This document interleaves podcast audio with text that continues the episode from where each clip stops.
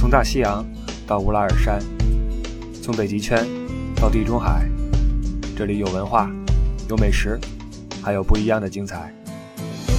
二零一七年，我们继续伪文艺，继续真情怀。关于欧洲的一切，听你不傻，听不傻在欧洲。说起尼采啊，这个我们大家无人不知，无人不晓，大哲学家，然后诗人。语言文学家又会弹一手好琴啊，诸多能力光环在头上闪闪发光。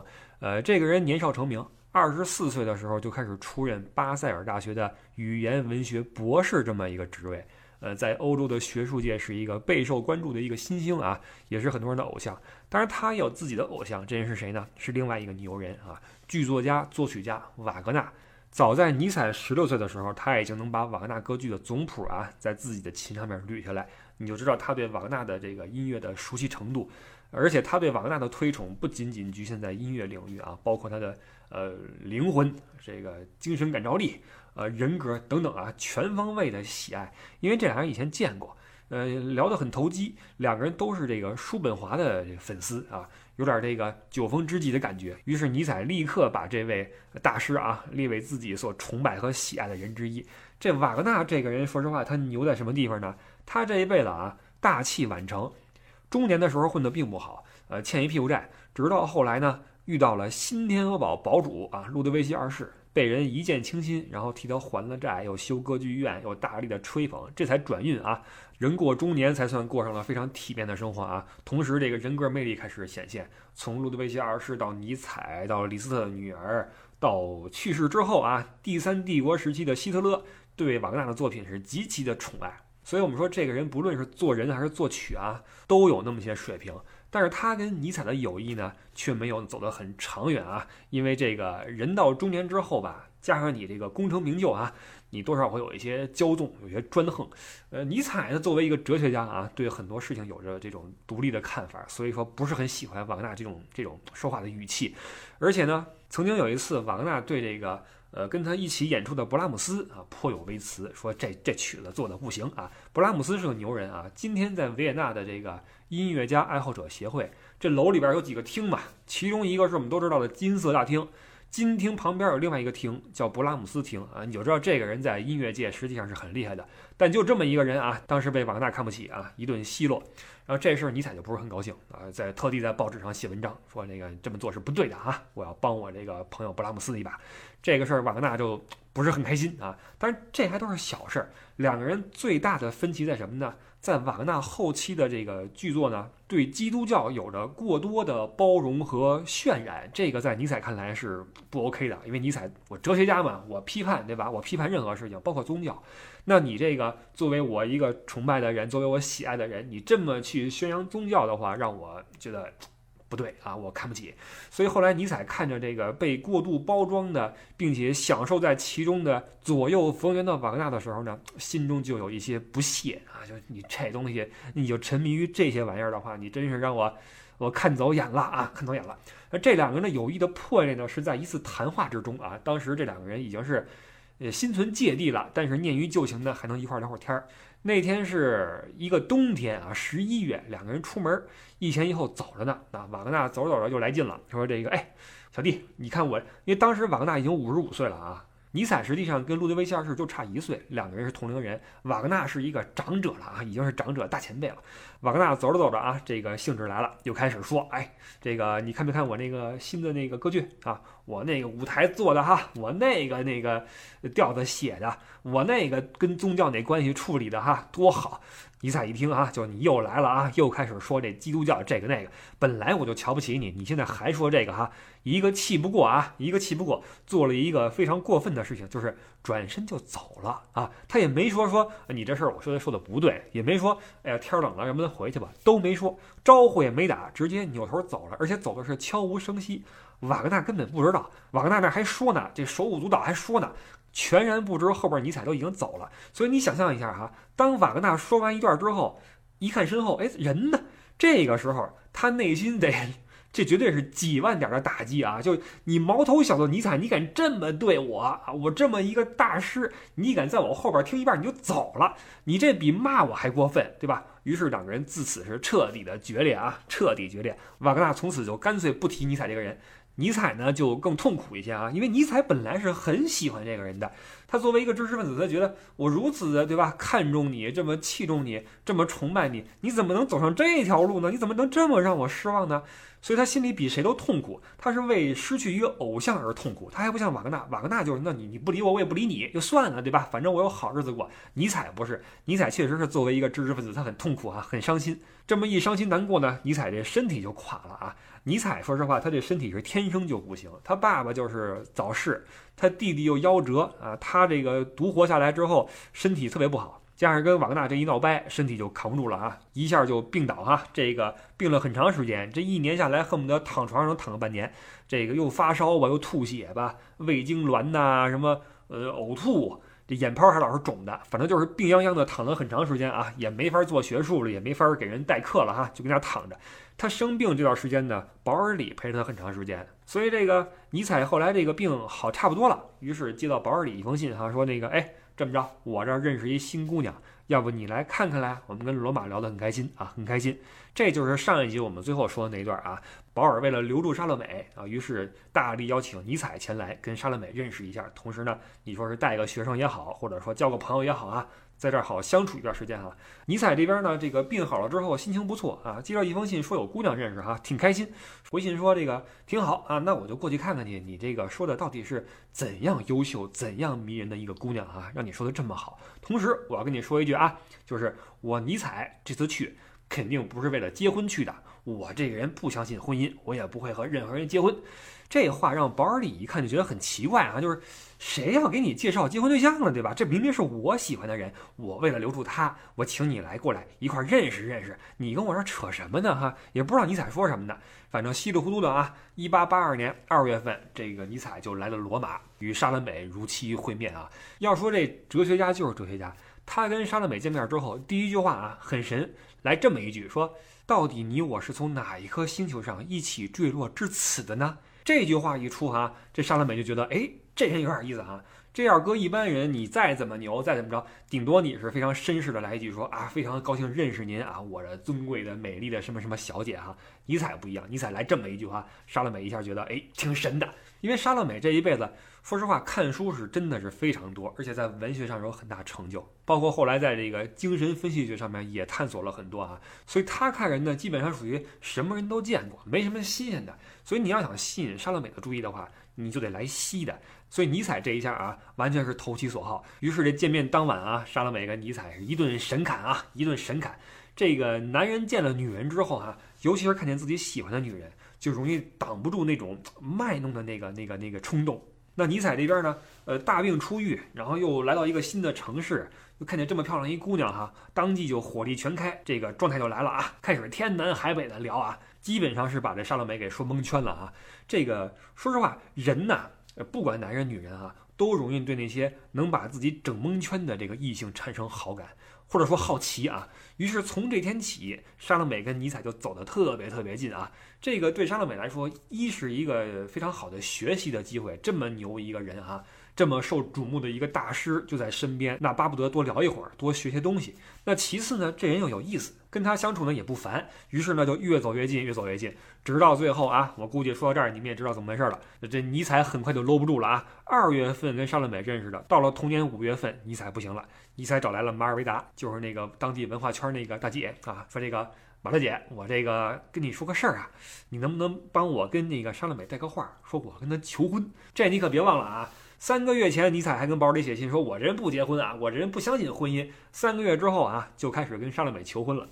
这莎乐美一听，不行啊，肯定不行！我这么年轻，我怎么能嫁人呢？对吧？我还要自由呢哈！我这个跟他走得近是近，但我没说要跟他怎么着啊！误会了，误会了啊！于是马尔维达回去跟尼采说啊：“说这个不好意思啊，人给拒了。”尼采一听说这这不行啊，不行啊，怎么办呢？于是啊，找来保尔里说：“哎，哥们儿。”你帮我跟莎乐美带个话，你说什么事儿？你说吧。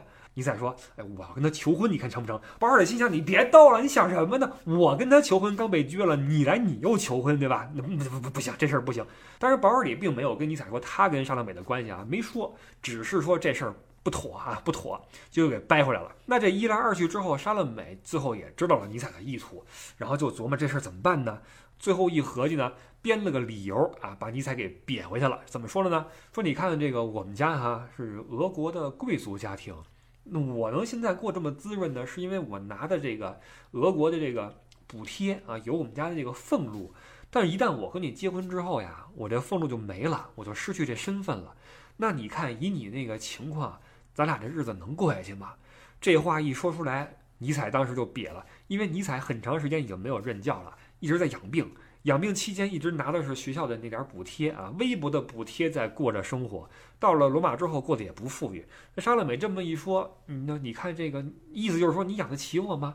尼采一听，挠了挠头啊，这确实是不行啊，这确实是不行。于是这才把这活给压下来啊，先暂且不提这事儿了，继续和这个李和莎乐美在一起，先交往着哈。这就形成了莎乐美一直以来很希望的一个境界，就是啊，多人同盟啊，我跟几个男的在一块儿，我们谁跟谁都没什么关系，但是我们很亲密啊，每天学习、生活等等。但是他无法体会的是什么呢？是保尔里在追他未果，尼采追他未果啊，两个人都备受煎熬。但是为了能够和他在一起呢，就不得不维持这种关系啊，这就很尴尬。如此一段时间之后，莎乐美她妈妈首先有了点想法哈，说这个你看咱们娘俩背井离乡啊，又是苏黎世又是罗马，时候越来越长啊，距离越来越远，是不是该回家看看了啊？有了带莎乐美回老家看看的这个冲动。莎乐美一听，那肯定是不愿意回去哈。我在这儿玩挺开心啊，回去干嘛去呢？但是你说老妈要回去的话，你不跟也不合适，只好打着包一起跟那妈妈准备北上。那他这一要走的话，两个男士肯定不干了，对吧？你要走了，我们还干干嘛呢？我们也没有待下去的意义了。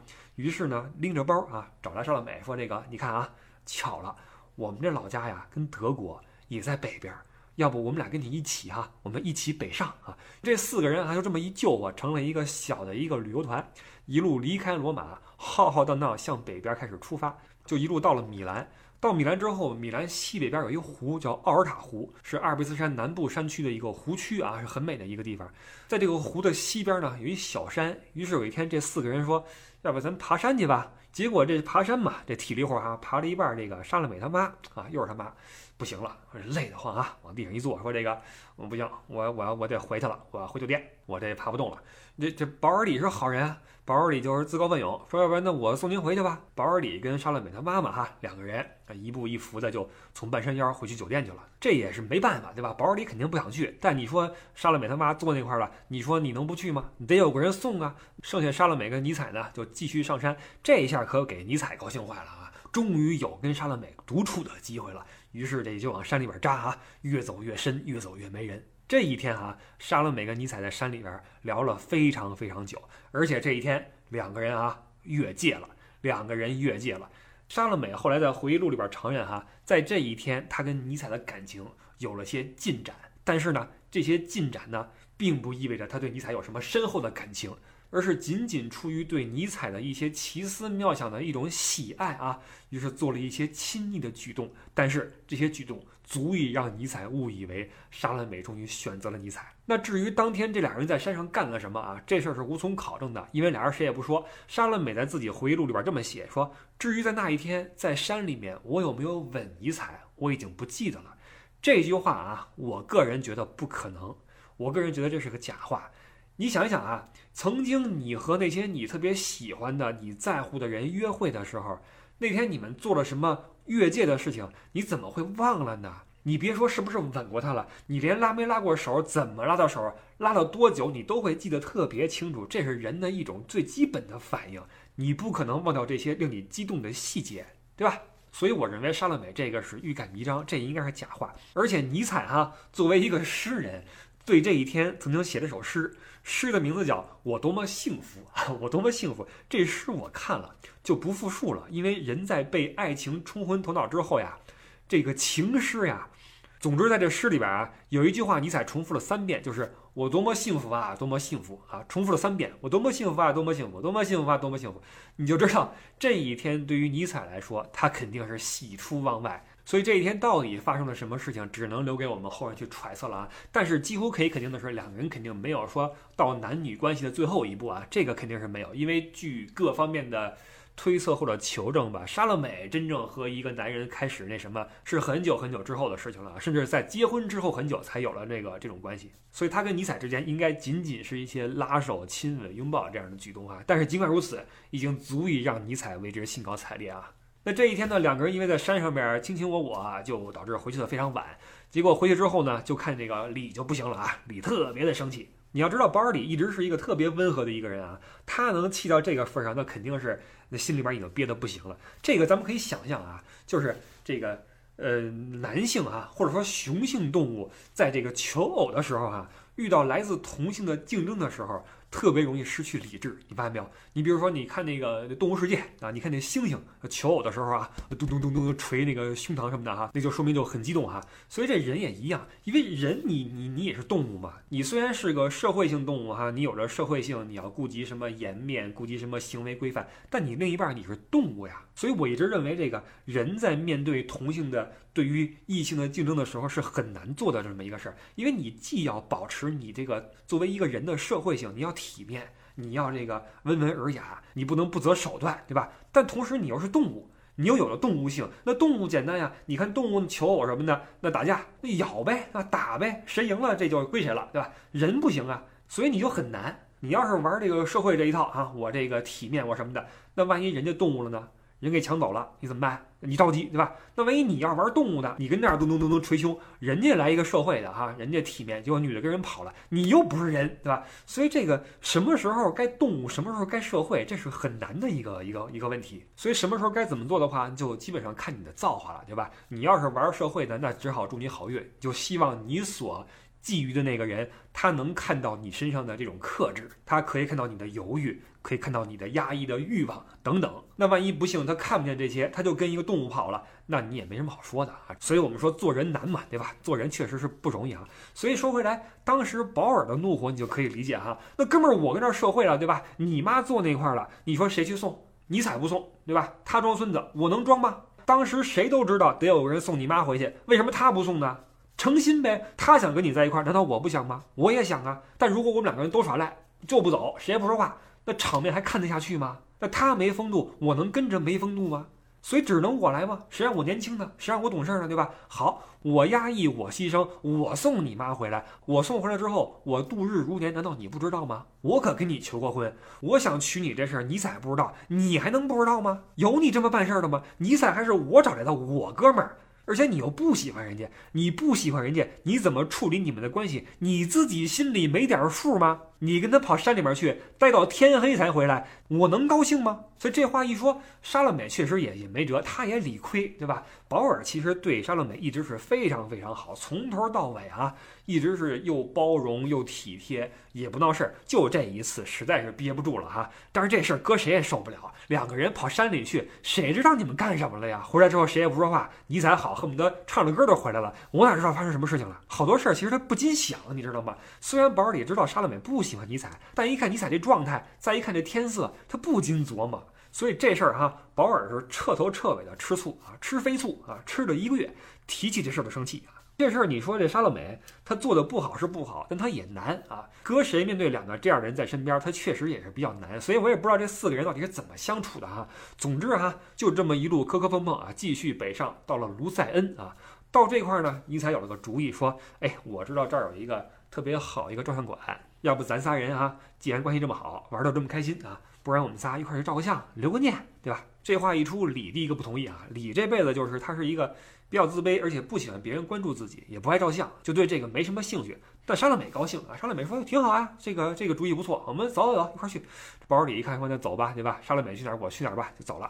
于是这三个人呢，就去了一个叫如勒斯波奈特这么一个照相馆。照了一个举世闻名的一个照片啊，至今为人津津乐道。这个馆后来我还特地查了一下啊，但是目前为止我是没有找到，因为我想知道它在什么地方。那可能现在已经没有了啊。当时很有名，专门照室内的那种布景照的。在这个馆里边，当时尼采是心血来潮，按照自己的设想啊，做了个布景出来哈，照了这么一张照片。这个布景特别神。尼采首先找了一个二轮车过来哈，往地上一放，让莎乐美上车啊，到车上坐着去，然后给莎乐美手里边握着个鞭子，然后他和李呢。站到车前面去，一人肩上扛了一麻绳去拉车，有点那个纤夫的爱的意思啊，就是我们拉车，然后你在后边拿鞭子抽我们哈。尼采对这个状态特别享受哈。你看这照片啊，这个士气高昂，这个半仰的头啊，这目视前方，感觉很有动力哈。李就不一样了，李就不爱照相，然后这次是不得不去，然后 这个 还让尼采弄了个这么个造型哈，就更加的不自然，然后照着就很尴尬啊，很奇怪，浑身很僵硬。然后莎乐美就很开心，在后边一边挥鞭子一边啊，一二三，咔。照了这么个照片出来，这张照片啊，可以说是当时三个人关系的一个在尼采心中的一个写照，就是莎乐美是驱动力，我们是为了莎乐美活着，我们为了莎乐美高兴，为了她而愤怒，为了她而悲伤。但是呢，我们对此很享受啊，我们愿意拉着莎乐美啊，拉着车。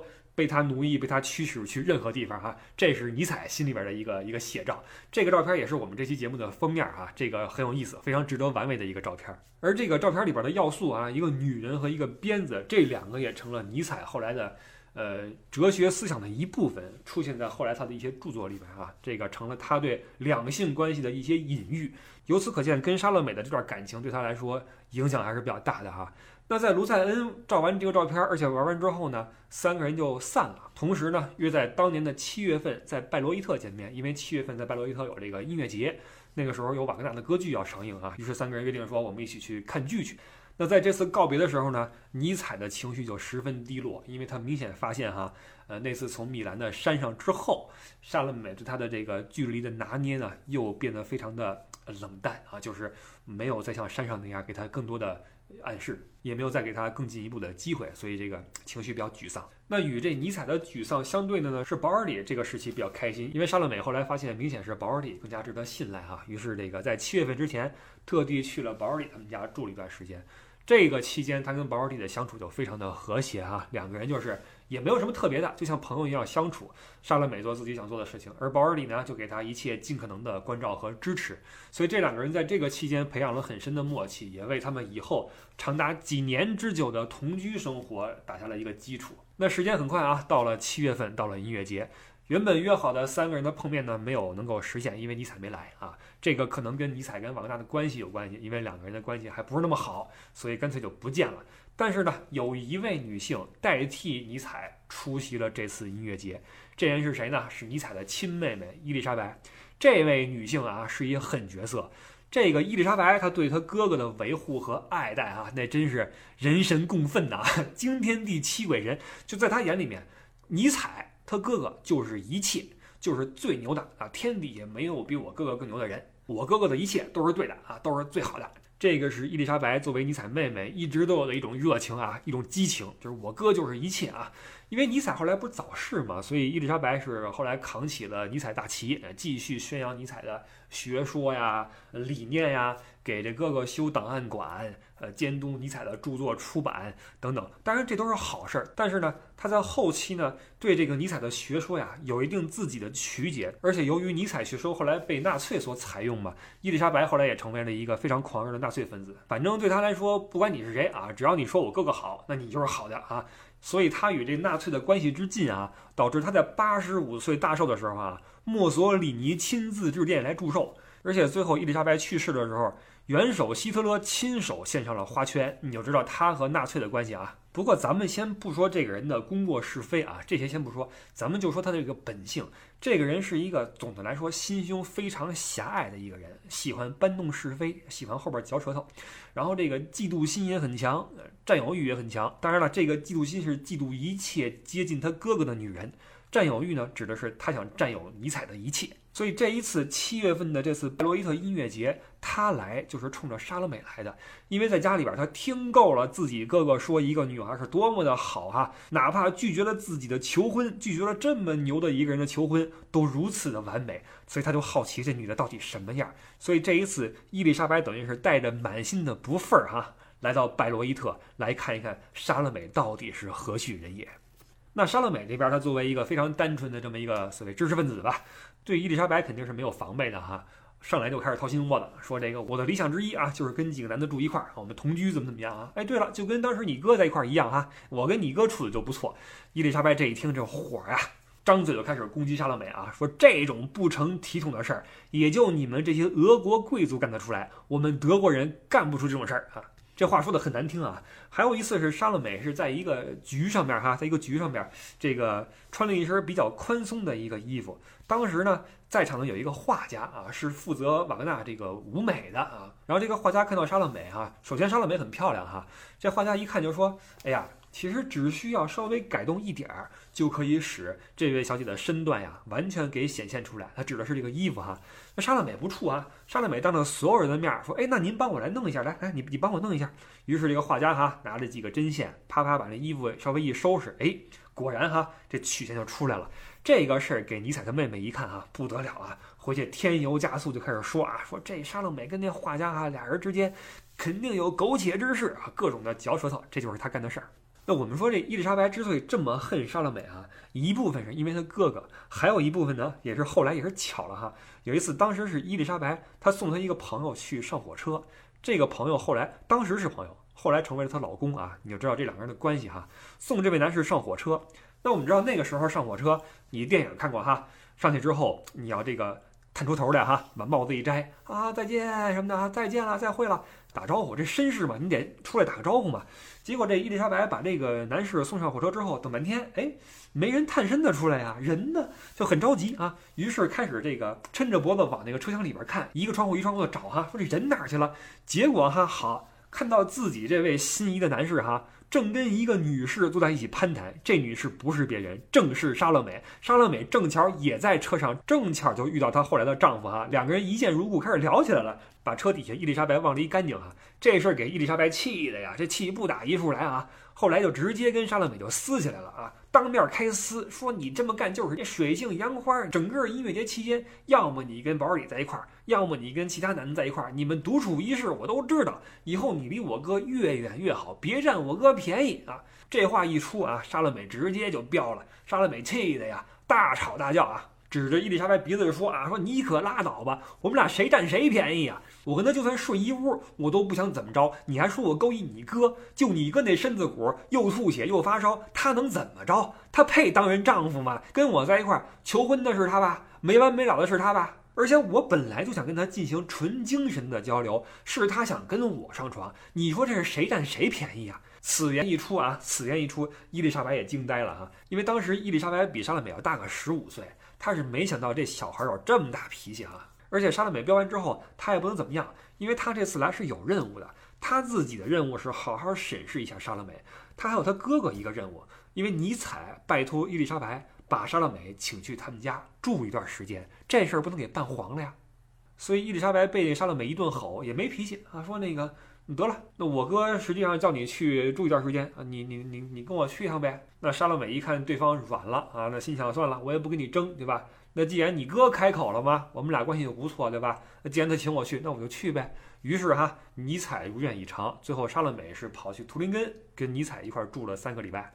这三个礼拜啊，对于尼采来说那真是太高兴了，这小宇宙是熊熊燃烧啊，因为当时尼采的身体已经是还是不太好经。常是一边创作一边卧病在床啊，尤其是创作这个玩意儿又比较的费神啊，经常是写一会儿就躺一会儿，写一会儿躺一会儿。莎乐美这一去，尼采高兴坏了，天天跟莎乐美聊啊。据莎乐美回忆哈，说不知道尼采哪来这么大精神头，一天能聊十一个小时不停。尼采这肯定不是闲聊啊，他是倾注了自己热情的，倾注了自己的，你说哲学思想也好，人生思考也好啊，倾注了所有精力的一种输出。这种交流的话，你又要组织语言，又要阐述你自己的思想，实际上是非常费精力的。尼采在这种身体不济的情况下，能天天跟莎乐美聊十个小时、十一小时，你就知道他对莎乐美的热情哈，确实是。而且莎乐美去之后啊，尼采这个他有音乐天赋嘛，立刻开始写诗，然后谱曲哈，给莎乐美写曲子。这一写不得了哈，这一写一耗精力好，经常是写一个曲子躺三天，写一曲子躺三天，又不行了。这段时期呢，莎乐美实际上一直在给保尔里写信啊。这些信件因为后来都有保留嘛，所以很详实的记载了当时尼采的一个状况啊。基本上这人就已经是有点热情过度了。刚开始还行啊，还能克制，就是聊天儿。几天之后就不行了，拉着莎乐美的手哈，就不知道说什么了，语无伦次呀。拉着手就开始亲呐。莎乐美就得躲嘛，她不想再让尼采误会嘛，躲屋里边哈也不出来。尼采就去敲门啊，看人不开就隔着门说话啊，也不管莎乐美理不理，反正自己跟门外边说话，一说说一天。然后到了晚上还往那个门底下塞纸条啊，给这莎乐美递纸条，上面写的是什么就不知道了啊，可能是诗啊，可能是什么啊。总之你可想而知，在这段时间里面，尼采也是备受煎熬，因为一个如此自己深爱的人哈没有回应，他心里面肯定也是很很很着急哈。但是这两个人确实是你从客观的这种方面来说，肯定是不是很合适，因为莎乐美只是一个比较平常的一个知识分子啊，比较爱看书，比较喜欢与人进行。呃，精神层面的交流，但是尼采就不一样了。尼采作为一个哲学家，一个后来的精神失常的这么一个人哈，思维确实是极度的跳跃，然后身上有很多的这种凝聚了孤独、凝聚了痛苦、凝聚了悲观的一些特质啊。这个是尼采身上使他走向疯狂并且最后灭亡的一些特质。这些特质，你说实话，你换任何一个正常人都是无法接受的。所以这个可以说是尼采身上的一个永恒的痛苦吧。这种痛苦成就了尼采，但是最后也使尼采走向了灭亡啊！这个是比较令人唏嘘的事情。那三个礼拜之后呢？莎乐美终于还是走了。那这次莎乐美的离去，你可想而知哈，带着无限的尼采的绝望，对吧？因为他发现莎乐美是真的不可能和自己在一起了，于是彻底的绝望啊。那实际上同年的十月份，尼采、李、莎乐美三个人又同居了一段时间哈，像以前一样，三人同盟。同居了一段时间，但是这是他们三个最后一次相聚啊！而且这次相聚的这个这个相处过程并不是很愉快，因为尼采这个脾气已经不受控制了，他每天的要么就是激动，要么就是难过，要么就是嫉妒哈等等，完全不是一个正常人能够承受的范围。这个和他跟莎乐美的进度也有关系，因为之前他还抱有希望嘛，总觉得莎乐美是有可能跟自己在一起的，所以还比较的乐于付出。但到后来发现这事儿不可能之后，就变得非常的。呃，猜忌非常的狭隘啊，这是尼采的一些不好的特质。所以这次相聚可以说，尼采凭借一己之力啊，把这个三个人的局面搞得一团糟，最后是不欢而散。不欢而散之后，尼采还不断的给莎乐美写信。这个时候写信啊，这个措辞就难听了。你你你可以理解为这是由爱生恨吧？对莎乐美的种种的诋毁、种种的侮辱、谩骂就来了哈，说你怎么能这样对我什么的。在信里面，他是质疑莎乐美的人品，侮辱莎乐美的人格等等等等吧。那从这些词语里面，你能看出尼采出于对莎乐美极度的失望所带来的极度的这种愤恨啊。所以莎乐美后来在回忆录里面就说，呃，原话啊，说这个当时尼采所表现出的一切哈，不是一个大哲学家思想里面应该装的东西。从这句话里面，你能够读出莎乐美对于这样一个人的一个失望啊。另外值得一提的是，在这期间，保尔里对莎乐美是非常的爱护啊，因为很多来自尼采的措辞非常难听的激烈的信是被保尔里私自的藏了起来，他并没有给莎乐美传过去，因为他觉得莎乐美看到之后，要么就是难过，要么就是伤心啊。那与其如此，还不如自己消化掉，把这信就偷偷藏起来了，就没有给莎乐美看。可以说给沙乐美提供了一个非常好的一个保护，所以从两个人对沙乐美的这个态度来看啊，两个人都是求婚之后失败，但是所表现出的不同的态度以及做法，可以说彰显出了两个人人性的一些区别。这也是为什么莎乐美在回忆起这两个人的时候，态度是迥然不同的。提起尼采的话，他虽然是非常的崇敬，非常的惋惜啊，因为尼采早逝嘛。同时呢，也有一些失望，因为觉得这个人的格局并没有那么高。但是说到保尔里，保尔里在学术方面当然没有尼采的成就啊，是很平庸的一个人。但是他在莎乐美的心里面地位是非常非常高的。从这之后呢，尼采跟莎乐美就再也没有见过面啊。同年，这两个人的分开之后，同年的冬天，尼采写出了他的。呃，哲学生涯中的一个具有里程碑意义的一个作品，就是《查拉图斯特拉如是说》。据说啊，他在写完这本书的当天啊，正好一个朋友去看他，进门之后啊，就看尼采人床上躺着一动不动，气若游丝啊，赶紧过去问说：“你怎么了？是怎么了，哥们儿？”尼采说：“这个，你别跟我说话啊，我刚刚分娩了，我需要休息啊。”来这么一句哈。那为了出版这本书，尼采也是真是殚精竭虑啊。当时他实际上手头非常不富裕，而且又被这个出版商所敲诈，于是是自己出钱啊印了这本书的第四卷，而且这钱只够印四十本的，通过送给朋友这个方式啊手头传阅，这样子去传播，这可是当时惊世骇俗的一个作品啊！结果让尼采自己出钱印了四十本，这么往外送。这个说实话实在是令人唏嘘啊！当时尼采穷的真是身边除了几件衣服是什么都没有了。这个这么厉害的一个哲学家啊，说实话也确实非常惨。那就在这本书写到后来的时候呢，呃，尼采曾经的偶像跟他决裂的瓦格纳去世了。瓦格纳去世之后七年，一直没能走出自己的这种痛苦的特质的尼采呢，突然有一天在街上抱着一匹马痛哭流涕啊，因为这匹马正在受到马夫的一些虐待。于是尼采冲过去抱着那个马脖子痛哭不已啊，不知道哭的是马的命运还是他自己的命运啊。之后倒地不起，精神彻底崩溃，之后就被送进医院，送进精神病院，再也没有出来啊。一年之后啊，在自己的妹妹伊丽莎白的这个悉心的呵护下啊，尼采带着自己身上与生俱来的这些绝望、这些痛苦、这些悲观，带着对莎乐美的遗憾，带着对这个世界的种种的批判和不理解，最后是撒手人寰。尼采离开人世之前说的最后一句话啊，同样惊世骇俗，他说的是：“上帝死了。”